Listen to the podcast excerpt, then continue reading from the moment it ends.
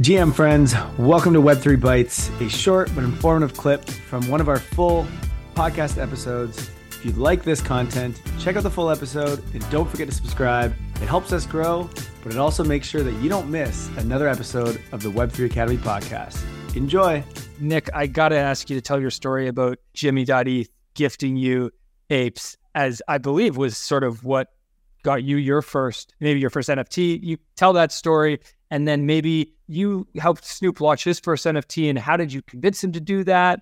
Was he in? Was he? Did you think you were crazy? The ape stuff, right? So I think there's a couple moments that happen simultaneously. You know, all those things lead up to that one moment, right? I was really close with a engineer, developer, designer, really kind of a self-taught kid who who knew a lot how to do a lot of this stuff on his own. His name was Frankie Nines, and Frankie Nines had actually worked for us like a decade ago, not maybe not quite that long, to develop an app. And that app was called Snoopify.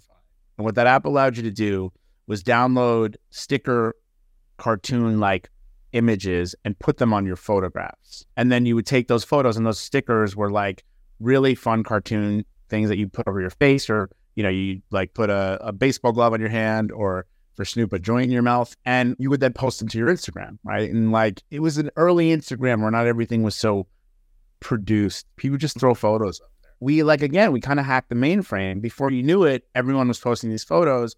And this little app was rising the charts. I think we got up to like the top 10. You know, this is a crazy time. Like, that's like not easy to do. You have to pay for that. And so we did it. That was like this crazy first realization for me that digital assets or something. Now, this is pre decentralization. So this is meaning that you would buy a sticker for a dollar or you buy a pack of stickers.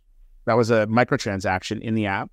And then what 30% goes to Apple. It lives in the app. And once you stop using the app, it fades away. But I remember thinking to myself, wow, people will pay for this and people want to have fun with this. It's like gaming mechanics. And Frankie understood it really well because he'd worked at Zynga he didn't go to college. Like his education was Zynga. And and I will say this now, Zynga, where I have seen through Web three, is like grad school for some of the most elite designers and game mechanic people. I think Dapper Labs, a lot of those guys were early Zynga. Anyway, I think like it's almost like college was Zynga and grad school was Dapper Labs. So Frankie calls me up one day in 2020 or 19. He's like, Are you paying attention to Web3 and NFTs. And I'm like, my eyes glazed over. I'm like, I have no idea what you're talking about. And he goes and he pulls out a couple different decks that he'd built. And these are decks that he'd built in like 2019 that to this day, they haven't even come to fruition in half the thinking. It was, it was crazy. And he was at the time now working at Dapper Labs and working on something emerging called NBA Top Shot and building like early decks and stuff. So like, it's just about like relationships you build early and the stuff that they do, and you may come in and out. And he comes back in my life. He's the one who got, went online with me and showed me how to set up a MetaMask. And this is the guy who gave me the early education. And I remember just being like, this is too hard. But I did it. And then one day, right around the time that Top Shot's exploding, is when I'm like, okay, again, got to pay attention. Call Frankie. Frankie said, hey, I'm going to introduce you to this guy named Jimmy Eth. Jimmy's a, a whale. And I'm like, okay, whatever. He owns all these crazy NFTs. I'm like, yeah, what? This guy owns, cartoon characters, like whatever. Yeah. and he introduced me to Jimmy, and Jimmy's at that point launching his own business called um, NFT 42, nameless. And Jimmy and I hit it off, and I'm fascinated by this guy who left his job to hike the Appalachian Trail and then decides that, you know, crypto is going to be something and buys crypto kitties. And and I'm like, look, who can I introduce you to? How can I help you? And I helped him meet some people who helped him along the way. It was just a, a, really good kind of like mutually beneficial relationship. And then ultimately one day, these are the guys who like I think at that point I might have had like bought maybe one NFT. I don't even remember. And a bunch of misses. And I was on a trip with my family, and he's like, "Hey, what's your wallet? I want to send you these apes that I bought last night. I bought 420 of them. Pranksy bought 1,800 of them. I'm like, Pranksy, who are these people? He sends me three, and they go on my wallet, and that was it. And I'm like, what do I do with it? And he's like, nothing. Okay, cool. It wasn't that long after that they didn't really go up for a while. It was a few months later when they gave me the dog for owning the apes. And then I was like, oh, now I have this dog that's worth ETH. And that was my first trade. And that was where, you know, I understood what they meant by stacking ETH. And I was like, okay, I got to start doing this.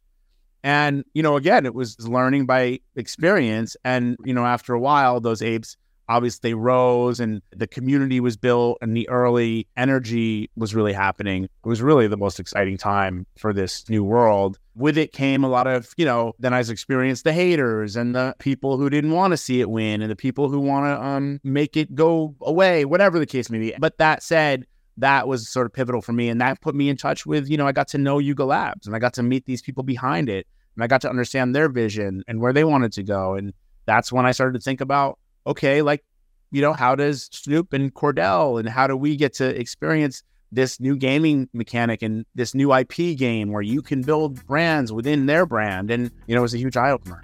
Thank you for listening to Web3 Academy, your one trusted source to capitalize on the next big phase of the internet. If you enjoyed this episode, please share it and subscribe or follow so that you don't miss the next one. While you're at it, there's a link in the description for our free newsletter where we provide timely and relevant Web3 insights so you can confidently build and invest in Web3. Make sure to subscribe today. One final note. This podcast is for educational purposes only, and nothing we say is financial advice. Crypto and Web3 are risky, and you should never invest more than you're willing to lose. Thank you, friends, and see you in the next one.